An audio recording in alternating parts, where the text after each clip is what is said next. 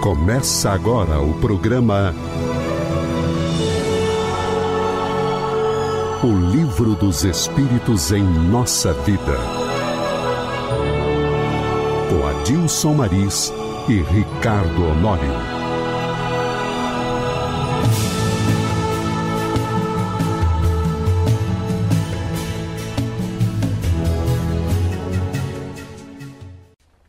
Olá, você que nos ouve.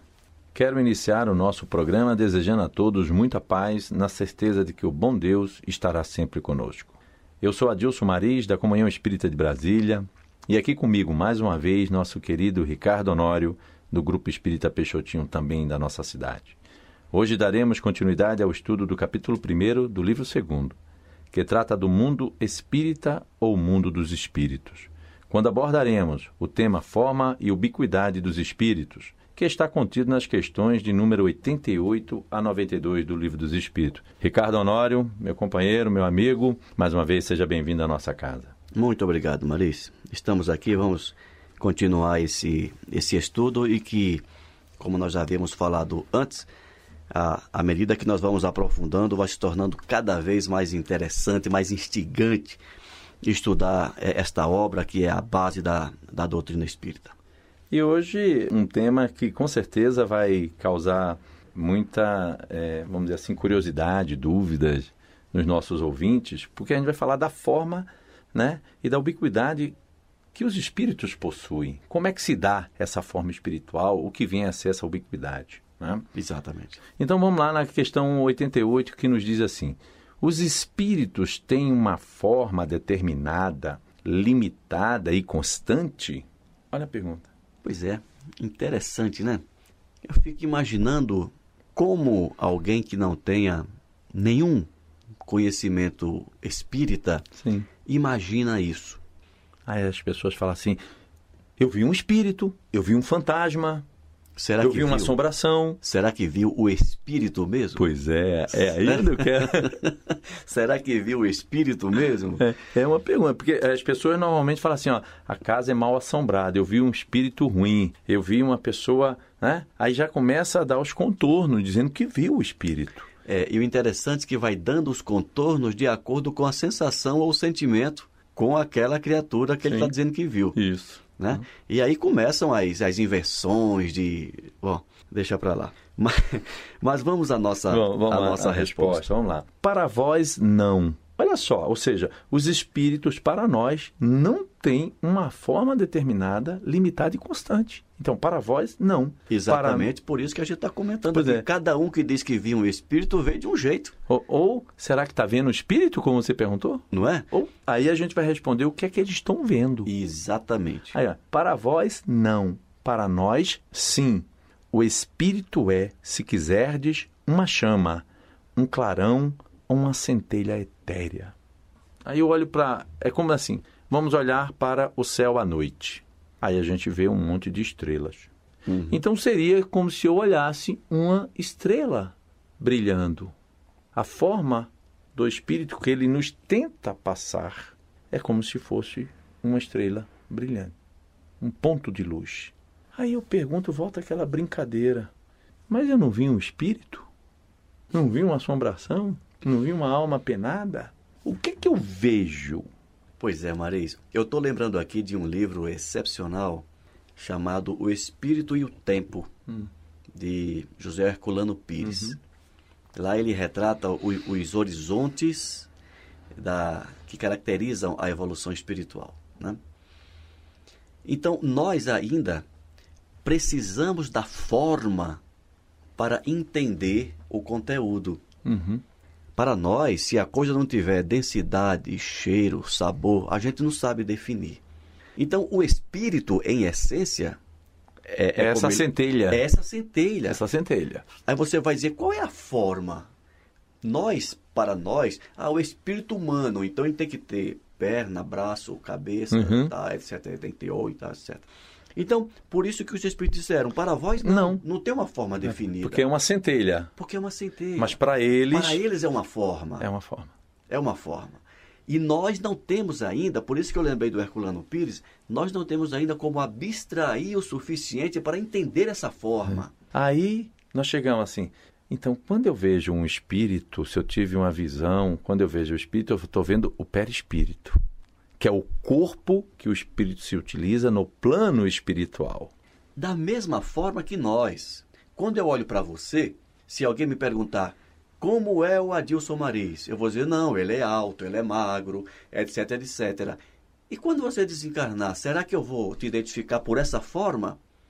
E, e voltando a sugerir aos ouvintes estudar as características do perispírito, como por exemplo uma delas a plasticidade, Isso. onde você poderá quando desencarnado, se apresentar da forma que você julgar mais interessante. Mais novo, mais Sim. velho. Nesta encarnação, você tem essa configuração física. Isso. E nas anteriores? Isso. Eu posso buscar uma apresentação Sim. que foi muito forte lá atrás e que e me identifico muito com ela. Então eu me apresento com aquela vestimenta, com aquela forma, aquela estrutura, com aquela aparência. Inclusive, acho que agora vou chocar um pouco mais os nossos ouvintes, inclusive buscar uma encarnação em que você ocupou um corpo feminino. Com certeza.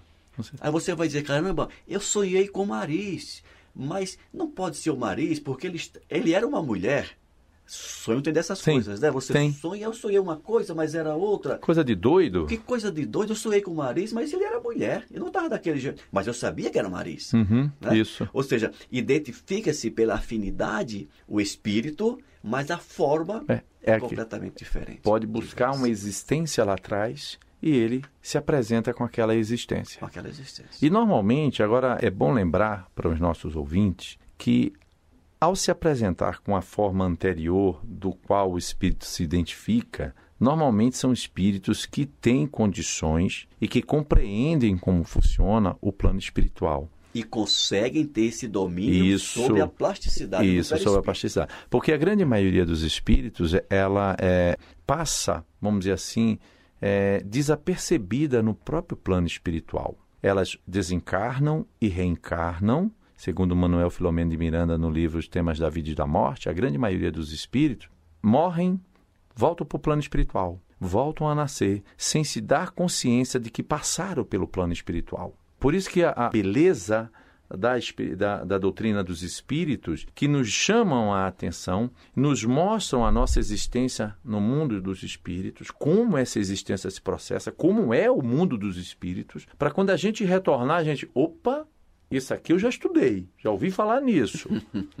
Quando eu falo com alguém, porque quantas vezes a gente vê que na- na- na- nas sessões mediúnicas, algum, uma boa parte dos espíritos que são tratados, eles dizem que as pessoas estão loucas porque ele conversa com as pessoas e as pessoas não os respondem.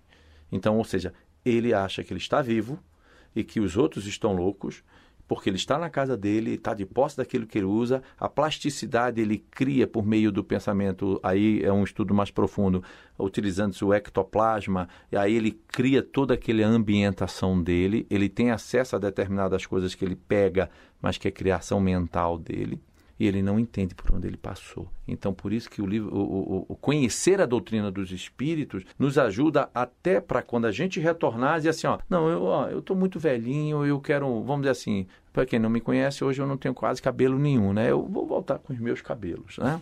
Então, eu, eu, eu, eu jogo uma cabeleira nova. É, minha- tá rindo, Honório, é que o Honório tem uma cabeleira bonita, né? então a gente se apresenta mais jovem, né?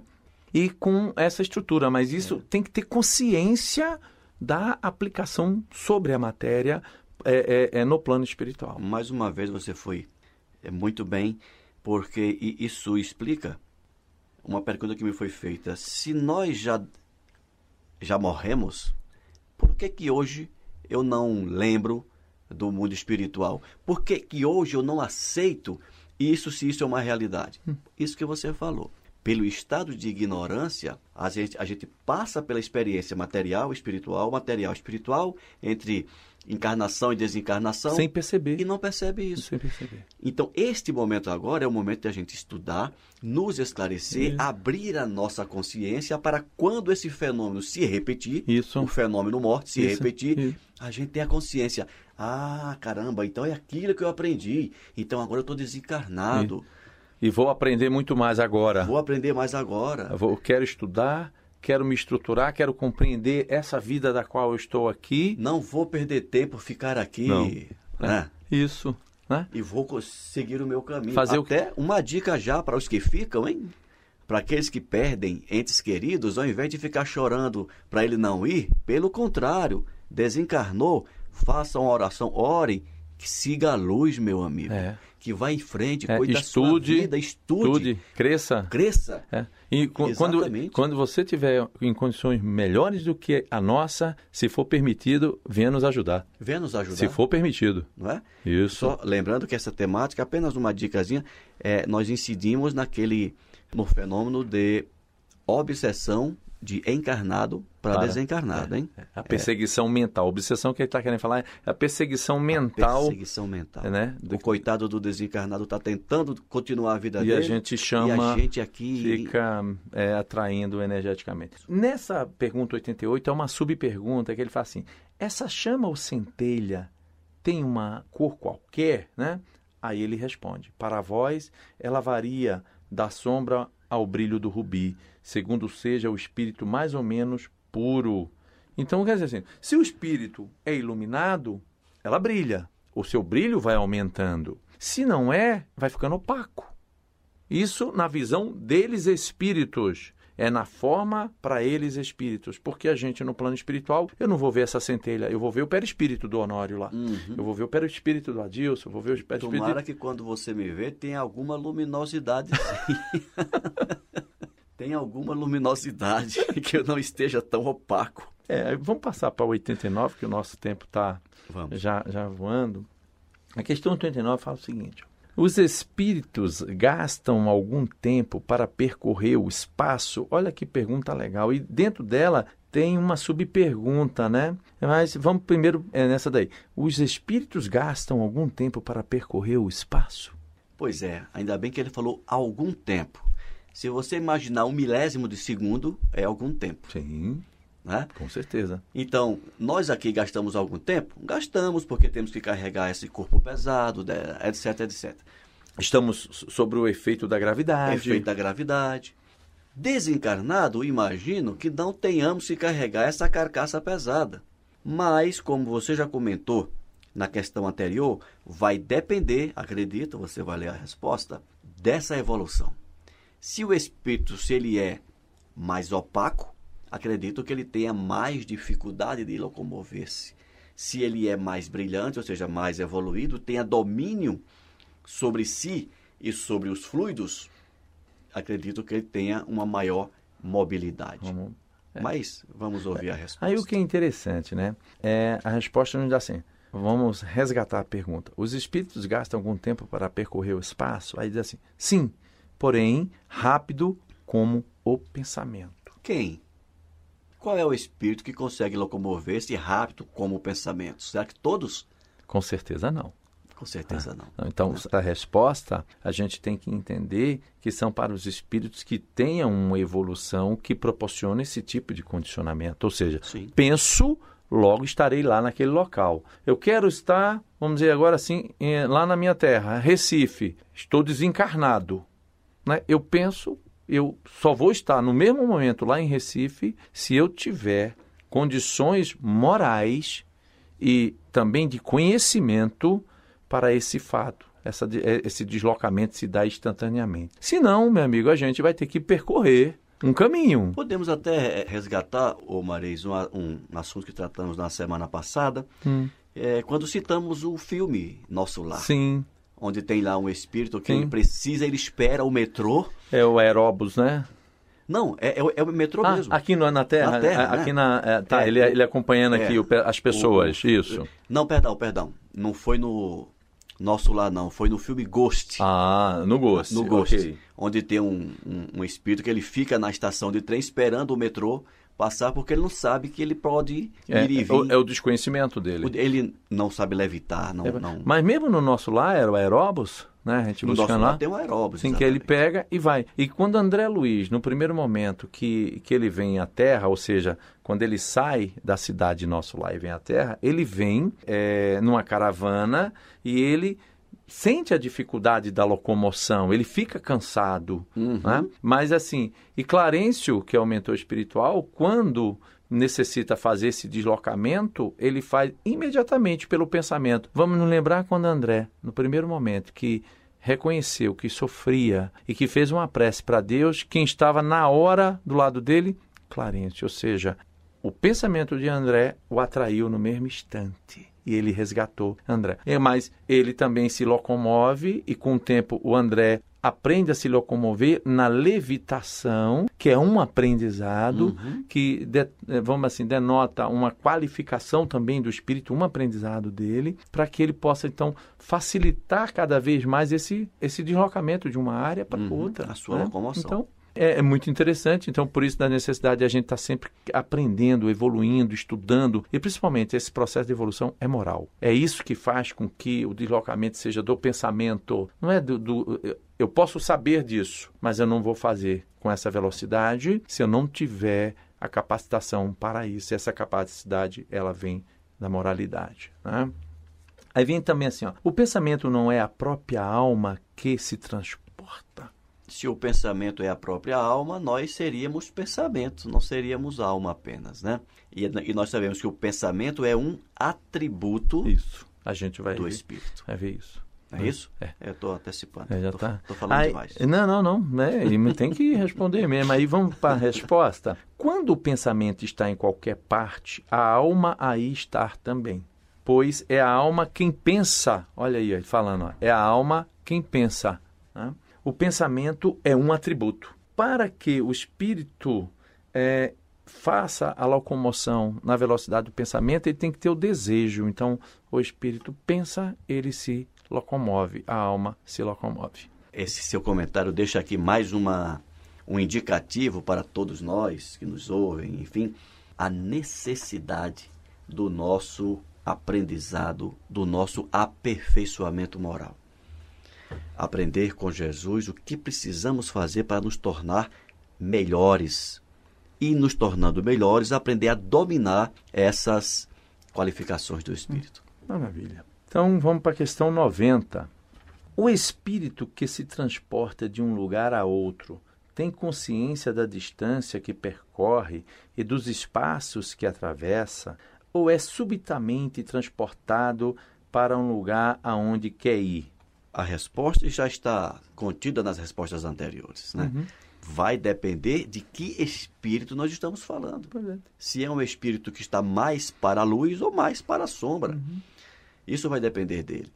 Volto a sugerir a leitura dos livros do André Luiz, que nos passa a realidade do mundo espiritual, tanto de espíritos menos habilitados, menos capacitados, e de espíritos mais capacitados. Se você pensa assim, bom, se você tem uma capacidade de locomoção, assim, eu quero estar rapidamente lá, então você não vai dar, nem se preocupar com, com o que você vai ver no caminho, porque você tá- já está pensando onde você quer chegar. É ponto a ponto. Sim. Agora, se você quiser ir até lá devagar e tem capacidade de ir rápido, você vai observando tudo aquilo que você está atravessando. E o que é interessante também a gente mostrar é o seguinte, que os espíritos inferiores, eles têm uma eles estão tão materializados espiritualmente que eles sentem os corpos tão pesados quanto são os nossos corpos materiais. Então, ele- eh, tem espírito que não consegue nem atravessar uma parede, porque ele se sente tão materializado, se acha ainda tão no plano material que ele precisa abrir a porta para ele atravessar Uhum. que ele desconhece esse processo. Mas vamos lá, olha o que, que ele diz, né? Que ocorre ambas as coisas. O espírito pode, muito bem, se ele quiser, tomar conhecimento da distância que percorre, mas essa distância pode desaparecer completamente dependendo da sua vontade e da na sua natureza, mais ou menos depurada, aquilo que você acabou de falar. Né? Depende da, da evolução moral do espírito, ok? Exato. Questão 91, então. A matéria constitui obstáculos aos espíritos? Eita, eu estava falando, antecipei, né? A matéria constitui obstáculo aos espíritos? Vamos cair na mesma colocação Na que você mesma fez. colocação, na mesma colocação, né? Porque já antecipando aí um- uma palavrinha da resposta, ele diz não. Não constitui obstáculo. Mas para que espíritos não constitui obstáculo? Qual o espírito que não vai sofrer esse obstáculo, É. né? Há, há muitos que sofrerão, Sim.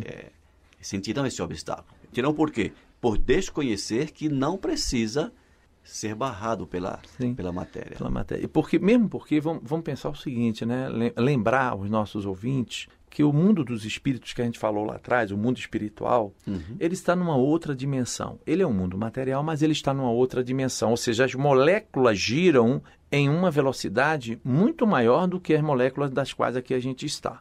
Então, o que é que se dá? Se eh, eu não tenho consciência desse mundo do qual me encontro, eu acho que eu preciso abrir todas as portas, Sim. que eu tenho que caminhar. Se eu, se eu tiver que fazer uma grande eh, deslocamento de distâncias, eu vou ter que ir a pé se eu não tiver algum outro meio de locomoção. Então, o que vai me prender é o meu estado de ignorância, é o meu estado de evolução moral.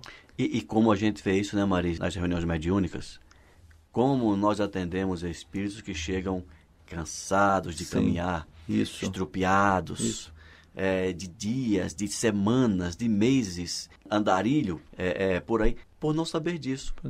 E alguns até dizem assim, não, eu estava num lugar distante e de repente estou aqui. Aqui, eu não sei o que vocês fizeram para me trazer para cá. Não sei o que vocês fizeram. É. A bondade de Deus, espíritos superiores, Isso. se compadecendo da necessidade deles, os transportam. É. Os adormecem e os transportam.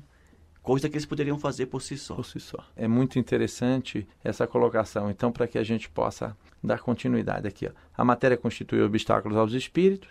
Não. Eles penetram em tudo. O ar, a terra, as águas e mesmo o fogo lhes são igualmente acessíveis. Então, os espíritos que são evoluídos não sentem nenhum impedimento, não são bloqueados por essas, vamos dizer assim, falsas barreiras que para nós encarnados, sim, elas são barreiras. São Se- reais. e, e são reais. E para os espíritos inferiores também são barreiras. Acaba sendo Exatamente. barreiras, né? Você vê como nós ainda estamos na inferioridade. Sim. Porque se nós ainda precisamos de da matéria densa para nos locomovermos, é porque precisamos aprender a viver sem ela. Isso. Só aprenderemos isso quando nós vencermos a etapa da materialidade. Dessa matéria bruta. E para vencer a matéria bruta, essa fase, só tem um caminho que Jesus disse, que ele é o caminho e, a, e a verdade. A verdade é a vida. Aí a questão 92, ele pergunta assim para que a gente possa fechar uma questão maior, né? Uhum. Os espíritos têm o dom da ubiquidade. Por outras palavras, o mesmo espírito pode se dividir ou existir em vários lugares ao mesmo tempo? Mais uma vez, a necessidade de estudarmos perispírito. Uhum. Né? A, a ubiquidade é uma das dos atributos do perispírito. Uhum. É, a- antecipando aqui. Quem já não ouviu aquelas histórias de ter visto visagens, espírito, sei lá o que, né? Alguém viu num ponto e alguém viu a mesma coisa em outro ponto. Uhum. Isso é uma forma de comprovar a ubiquidade dos espíritos. Lembrando que ubiquidade é, é o fato de alguém, no caso do espírito, apresentar-se em vários pontos simultaneamente, ao mesmo tempo. Para que os nossos ouvintes possam compreender melhor, tem uma simbologia que o próprio livro dos Espíritos ele nos traz em determinados momentos. Fala o seguinte: ó, como é que eu posso compreender isso? Peguemos o Sol. Uhum. O Sol ele é único, o nosso Sol, mas ele está em vários pontos ao mesmo tempo, aquecendo aqui, ali. O Sol que nos aquece aqui em Brasília aquece no Recife, aquece lá eh, no. Rio Grande do Sul, em Manaus, e é o mesmo Sol e ele está presente. Então vamos imaginar, se o espírito quanto mais evoluído é uma centelha e essa centelha brilha cada vez mais quanto mais evoluído ele for, ele pode sim se apresentar em lugares distintos, atuando porque o pensamento dele é poderoso para isso. Ele tem essa essência. Como esse processo se dá é outra coisa. Os espíritos já, a gente estudando, a gente pode até compreender. O que a gente também pode pensar é o seguinte: e se o espírito ele não tiver essa capacidade, como se dá? Se ele não tem, mas se você pertence a uma mesma falange de espíritos, que são espíritos voltados para aquele trabalho do bem, e você não pode, aí o Honório está lá desencarnado e fala assim: Adilson, olha, estão me convocando para uma determinada tarefa em tal local, você me representa? E lá o espírito se apresenta como o Ricardo Honório, porque tem a mesma sintonia, tem a mesma capacidade de explicação uhum. porque estão, são espíritos afins, então esse representa e ninguém vai saber. É. Então. Eu costumo, Marisa, fazer uma relação com o, a evolução tecnológica que nós já temos hoje. O fenômeno, o, o advento das videoconferências tão comuns hoje em dia, pode também abrir o início do entendimento para isso. Eu posso estar aqui participando de uma reunião no Japão. Sim. Né? E ao mesmo tempo também está em outro local, em outro, em outro, local. Em outro ambiente. Se fizermos uma videoconferência Brasília, Nova York, Tóquio, Londres, vamos estar ao, nesses, em todos esses lugares, a nossa imagem, Sim. a nossa voz estará Isso. nesses ambientes Isso. ao mesmo tempo. Né? Claro que não é a mesma coisa, Uhum. mas é para que a gente entenda, Entenda. o como a gente pode estar em vários lugares ao mesmo, Mesmo tempo. tempo. Materialmente, hoje, conseguimos por intermédio da, do avanço tecnológico. Os espíritos conseguem a, por intermédio do avanço moral de cada um deles. Então vamos lá, vamos repetir. A pergunta, a resposta, tem uma subpergunta e a resposta. Os espíritos têm o dom da ubiquidade? Por outras palavras, o mesmo espírito pode se dividir ou existir em vários lugares ao mesmo tempo? Aí ele assim: não pode haver divisão do mesmo espírito, mas Exatamente. cada um é um centro que irradia em diversas direções e é por isso que parecem estar em vários lugares ao mesmo tempo. Vês o sol? Olha aqui, a questão do sol está aqui. Ó. É apenas um. No entanto, ilumina tudo ao redor e leva seus raios a longas distâncias. Apesar disso, ele não se divide. Ficou bem esclarecida essa parte, e vamos para a subpergunta. Todos os espíritos se irradiam com o mesmo poder? Uhum. A gente já, por tudo que a gente, já conversou, vai depender da, do questionamento da evolução moral, né? Exatamente. Aí vamos ver o que é que ele diz assim. Muito longe disso. Depende do grau de sua pureza. Né? Aí vem um comentário e fala assim: cada espírito é uma unidade indivisível, mas cada um deles pode irradiar seu pensamento em diversas direções sem com isso se dividir. É nesse sentido que somente que se deve entender o dom da ubiquidade atribuída aos espíritos. Tal como uma centelha que se projeta à distância, sua claridade pode ser percebida em todos os pontos do horizonte tal como ainda um homem que, sem mudar de lugar e sem se repartir, pode transmitir suas ordens, seus sinais e o movimento para diferentes pontos. Fica claro, o exemplo que demos aqui da, da videoconferência representa bem. Eu não me divido, mas quem está lá está vendo minha imagem e ouvindo a minha voz. É, a mensagem. E a né? mensagem chega do mesmo jeito. Perfeito. Meu caro Honório, chegamos ao nosso final. Mais uma vez, a gente gostaria de conversar mais, mas nós somos suprimidos pelo tempo, então é, eu quero agradecer aos nossos ouvintes por estarem ligados na Rádio Comunhão Espírita de Brasília e deixar o nosso próximo encontro já agendado, quando continuaremos o estudo do capítulo 1 do livro 2, né, segundo livro, e falaremos sobre o perispírito. Não percam. Né? Qualquer dúvida né, poderão ser encaminhadas para o e-mail radio.comunhãoespírita.com que na medida do possível nós responderemos nos programas seguintes. Felicidades a todos, muita paz, mais uma vez obrigado, Honório. Um abraço a todos, fiquem com Deus. Você acabou de ouvir o programa O Livro dos Espíritos em Nossa Vida. Com Adilson Maris e Ricardo Honório.